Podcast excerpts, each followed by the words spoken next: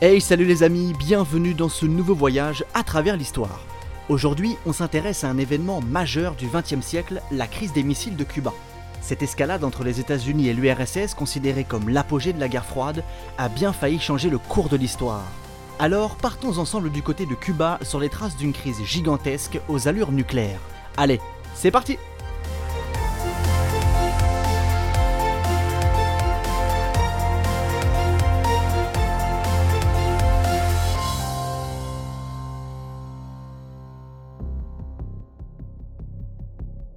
À la fin de l'année 1962, l'URSS fait installer des missiles balistiques et nucléaires sur l'île de Cuba, menaçant directement les États-Unis d'Amérique. Ce moment charnière est le résultat de tensions qui se sont crispées entre les deux grandes puissances jusqu'à atteindre un point critique, un point où l'opposition idéologique rencontre l'arme nucléaire. S'ensuit alors une crise de grande ampleur entre deux pays, l'URSS et les États-Unis, mais surtout entre deux hommes, John Fitzgerald Kennedy et Nikita Khrouchtchev. Ces derniers vont alors enchaîner les négociations et les pourparlers tenant l'ensemble du monde en haleine. La peur de voir l'arme nucléaire utilisée à nouveau, quasi 20 ans après le bombardement du Japon, s'empare de l'ensemble du globe. Finalement, les États-Unis et l'URSS trouveront un terrain d'entente après avoir fait planer la menace d'une guerre nucléaire. La guerre froide, qui a bien failli changer de visage, bascule alors dans une période appelée détente, qui correspond à un relatif équilibre entre les deux blocs. Ces derniers se rendent alors à l'évidence la guerre nucléaire mènerait le monde à sa destruction et doit être évitée à tout prix. Mais avant tout cela, revenons un peu en arrière.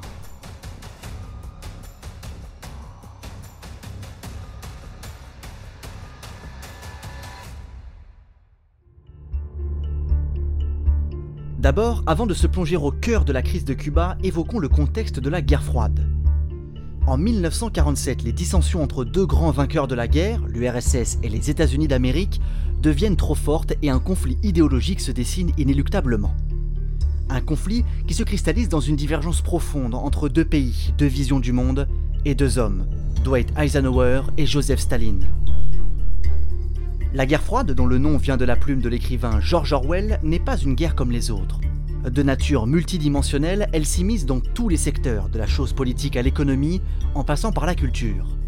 Rapidement, L'enjeu pour les deux protagonistes devient l'extension coûte que coûte de leur influence sur les autres pays, alliés ou neutres. Staline s'attache à mettre la main sur les pays d'Europe de l'Est qui, selon la rhétorique soviétique, appartiennent à la sphère d'influence de l'URSS. Il se constitue ce qu'on appelle un glacis protecteur. De l'autre côté, les États-Unis renforcent leur coopération avec l'Europe de l'Ouest et en particulier la France. Le plan Marshall, vaste aide financière accordée à plusieurs pays européens, en est l'expression la plus probante. Mais il y a un autre secteur où la guerre froide sévit, un secteur plus inquiétant, l'armement nucléaire. Il s'agit d'une arme de destruction massive, bien entendu, mais également d'une puissante arme de dissuasion. Les États-Unis se sont dotés de la bombe nucléaire en 1945, l'URSS 4 ans plus tard. Chacun des deux pays use du potentiel destructeur de cette arme pour dissuader l'autre d'opérer certaines manœuvres. C'est une période que l'on appelle l'équilibre de la terreur. Un équilibre précaire, instable et qui a bien failli se rompre à Cuba.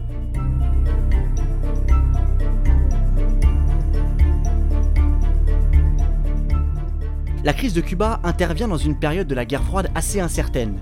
L'arrivée à la tête de l'URSS de Nikita Khrouchtchev après la mort de Staline en 1953 coïncide avec une forme d'apaisement des tensions réunies sous l'expression coexistence pacifique. À partir du milieu des années 50 s'opère ainsi un certain dégel dans les relations américano-soviétiques, cette forme de détente est caractérisée par le sommet de Genève de 1955 qui réunit la France, les États-Unis, le Royaume-Uni ainsi que l'URSS. Nikita Khrouchtchev et Dwight Eisenhower s'y rencontrent. Bien qu'aucune décision majeure ne soit prise au cours de ce sommet, les dirigeants semblent tous avancer vers un objectif commun, la paix.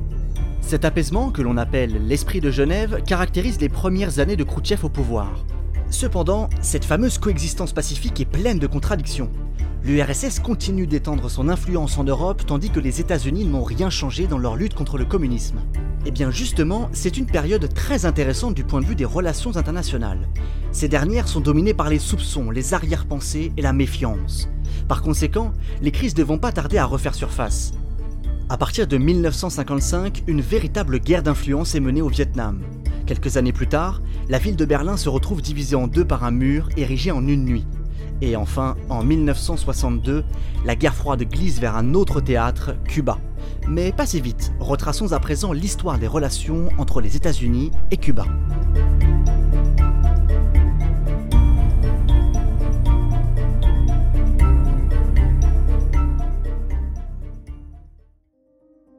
Situé à environ 200 km de la côte américaine, Cuba est depuis son indépendance et encore plus durant la guerre froide, un enjeu majeur pour les États-Unis.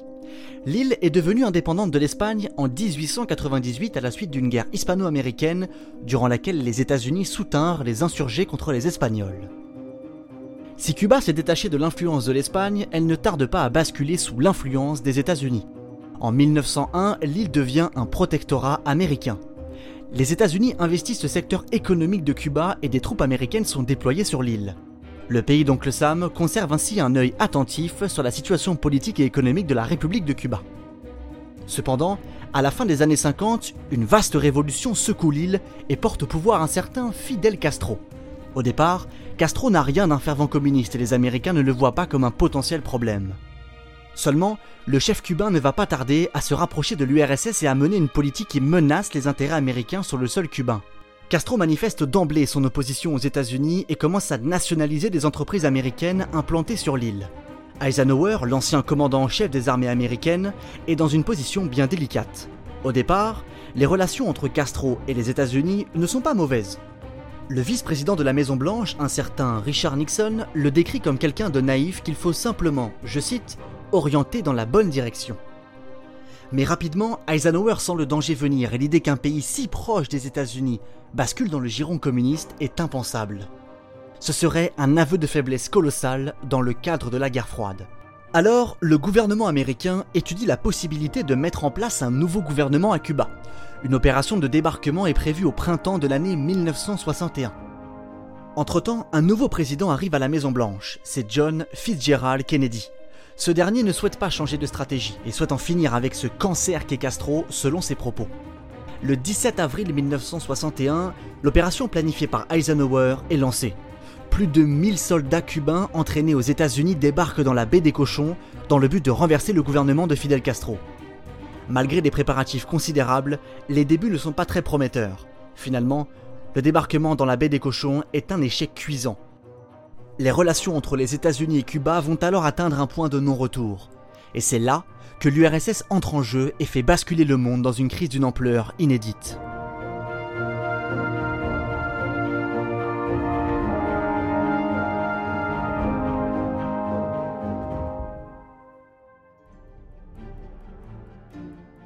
Nikita Khrouchtchev est bien déterminé à exploiter cette brèche ouverte par Fidel Castro. Le basculement de Cuba dans le camp communiste est une occasion en or pour menacer les États-Unis à seulement quelques centaines de kilomètres de leurs frontières. Le dirigeant de l'URSS lance en mai 1962 l'opération Anadir. Cette opération consiste à envoyer près de 50 000 hommes, des sous-marins et plus de 30 missiles nucléaires sur l'île de Cuba. Le but est de mettre la pression sur les États-Unis alors même que l'URSS commençait à prendre du retard sur son ennemi. À partir de là, le trafic soviétique vers Cuba va augmenter de façon considérable, provoquant toujours plus d'inquiétude à la Maison Blanche. Surtout, c'est un message fort envoyé par Moscou après l'installation en 1961 de missiles balistiques en Turquie et en Italie par les États-Unis. Le 2 octobre 1962, Khrouchtchev fait monter la pression d'un cran et lance l'opération Kama, Quatre sous-marins soviétiques à torpilles nucléaires approchent les côtes cubaines. La fièvre monte et la réponse des États-Unis ne va pas se faire attendre.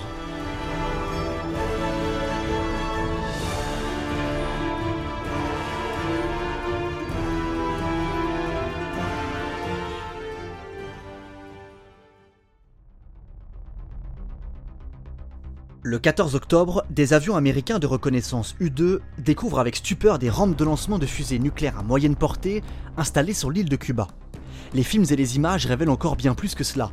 Des navires soviétiques transportant des ogives nucléaires, des missiles balistiques ou encore des missiles bombardiers. À partir de là, le monde est suspendu à la situation à Cuba. La crise vient de commencer et les événements vont alors s'enchaîner. Le 16 octobre, Kennedy convoque un Conseil de sécurité nationale. Le président américain ne souhaite pas une intervention militaire ou encore le bombardement des rampes, qui serait la voie royale vers l'escalade nucléaire. Kennedy opte alors pour la solution d'un blocus maritime sur les armes offensives soviétiques au moyen d'une gigantesque armada. Le 22 octobre, le président américain révèle à la télévision, donc au monde entier, l'existence de missiles nucléaires à Cuba dans un discours devenu célèbre.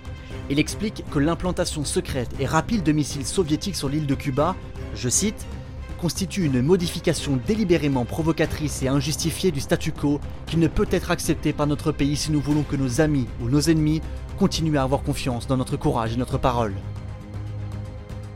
Kennedy fournit au peuple américain les preuves de cette provocation. Des clichés pris par les avions de reconnaissance sont montrés avant de faire une comparaison entre les menées agressives de l'URSS et celles des nazis d'Hitler une trentaine d'années plus tôt. Kennedy développe également dans son discours la stratégie du blocus qu'il va mettre en place, qu'il nomme quarantaine. Il en profite pour adresser une menace à l'URSS en cas de non-retrait des missiles. Le monde entier est en haleine face à cette crise de grande ampleur. Certains s'inquiètent d'une guerre nucléaire, d'autant plus lorsque la France, le Royaume-Uni et les autres pays membres de l'OTAN assurent aux États-Unis leur soutien en cas de guerre avec l'URSS. D'autres observateurs misent sur un bluff de part et d'autre qui s'inscrirait dans un souci de ne pas perdre la face et de garder un peu de crédibilité. Quoi qu'il en soit, la crise est entrée dans une spirale dangereuse. Le 24 octobre au matin, plusieurs navires soviétiques qui comptaient amarrer à Cuba se heurtent au blocus américain et rebroussent chemin. Khrouchtchev estime que ce n'était pas utile de tenter de briser le blocus, mais en réalité, il est peu probable qu'il ait eu les moyens de le faire. Le 26 octobre, Khrouchtchev adresse une lettre à Kennedy. Le deal est simple, le dirigeant soviétique conditionne le retrait des missiles à la garantie que les États-Unis ne tenteront pas d'envahir l'île. Cependant, Khrouchtchev réaffirme sa détermination à ne pas lâcher. Encore une fois, il ne faut pas perdre la face. Le 27, une seconde lettre du dirigeant soviétique parvient à la Maison Blanche. Cette fois-ci, il est plus exigeant. Il demande le retrait des missiles américains de Turquie. Kennedy s'y refuse. Le même jour, un avion de reconnaissance américain est abattu au-dessus de Cuba. Khrouchtchev assure qu'il n'en avait pas donné l'ordre. Kennedy hésite et décide de ne pas riposter dans l'immédiat. Le dirigeant soviétique se dit prêt à négocier, sentant que cette escalade ne mènera nulle part. Le 28, Khrouchtchev s'incline. À la radio, il annonce le retrait définitif des fusées nucléaires sous contrôle de l'ONU. Les États-Unis, de leur côté, s'engagent à ne pas envahir Cuba et à retirer leurs missiles de Grèce, de Turquie et d'Italie. C'en est fini de la terrible crise de Cuba.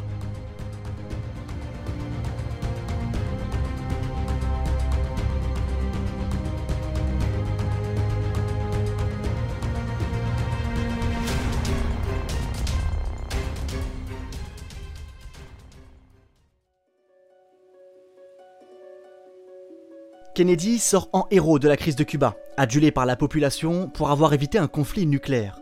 Mais le président se garde volontiers de crier victoire trop vite. Car si Khrouchtchev a finalement fait machine arrière, ce n'est pas parce que les États-Unis ont su hausser le ton et dissuader le géant soviétique. En réalité, il y a plusieurs facteurs qui expliquent la défaite de l'URSS. D'abord, Khrouchtchev était bien conscient que Cuba ne représentait pas un enjeu majeur dans l'expansion du communisme. L'URSS est davantage intéressé par l'Europe de l'Est où Khrouchtchev essaye coûte que coûte de diffuser l'influence soviétique. D'ailleurs, au départ, il ne voyait pas d'un très bon œil la révolution cubaine. Ensuite, Khrouchtchev savait bien que cette crise n'aurait mené nulle part. Il était bien au fait du retard de l'URSS sur les États-Unis, en particulier sur le plan de l'armement et de la conquête spatiale. Surtout, Khrouchtchev, tout comme son homologue américain, avait bien compris qu'une guerre nucléaire aurait mené le monde vers sa destruction, il y a fort à parier que l'URSS n'avait pas l'intention d'utiliser les missiles installés à Cuba. C'était certainement un coup de poker censé mener à un Yalta planétaire, comme l'a dit son successeur Brejnev. Khrouchtchev avait probablement en tête l'idée d'amener, par le biais de la menace nucléaire, les États-Unis à la table des négociations dans le but d'évoquer d'autres questions cruciales de la guerre froide, comme le sort de Berlin. Toujours est-il que Khrouchtchev sort très affaibli de la crise qui va le pousser vers la sortie. Au sein du Parti communiste, Beaucoup lui reprochent son aventurisme trop coûteux pour l'URSS et humiliant sur le plan diplomatique. Après la crise des missiles de Cuba, une période de détente va s'amorcer entre les deux blocs pour éviter une nouvelle escalade nucléaire. C'est un grand chantier qui s'ouvre du point de vue des relations internationales. Des traités vont être signés pour contenir la prolifération nucléaire et un téléphone rouge est instauré entre Moscou et Washington pour éviter un conflit. Cette période de détente permet un relatif apaisement dans les relations entre les deux camps. Cependant, il ne faut pas se méprendre. C'est aussi une façon de cacher le profond malaise qui s'installe dans les deux pays. Les États-Unis s'enlisent dans une guerre au Vietnam, provoquant de vives réactions chez les citoyens américains, de quoi embarrasser les autorités. Du côté soviétique, le refroidissement des relations avec la Chine décrédibilise le grand dessin communiste et laisse apparaître les faiblesses du bloc de l'Est. Quoi qu'il en soit, une période d'apaisement s'ouvre après la crise de Cuba. Seulement, les crises ne vont pas tarder à revenir, en particulier en 1979 lorsque l'URSS décide d'envahir l'Afghanistan. Mais ça, c'est une autre histoire.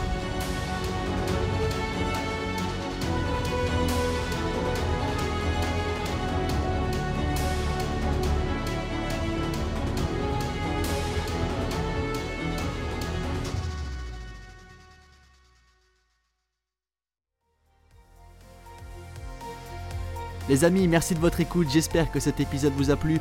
Pour en savoir plus, je vous donne rendez-vous sur momentdhistoire.fr et sur tous nos réseaux sociaux. Quant à moi, je vous dis à bientôt pour un prochain voyage à travers l'histoire.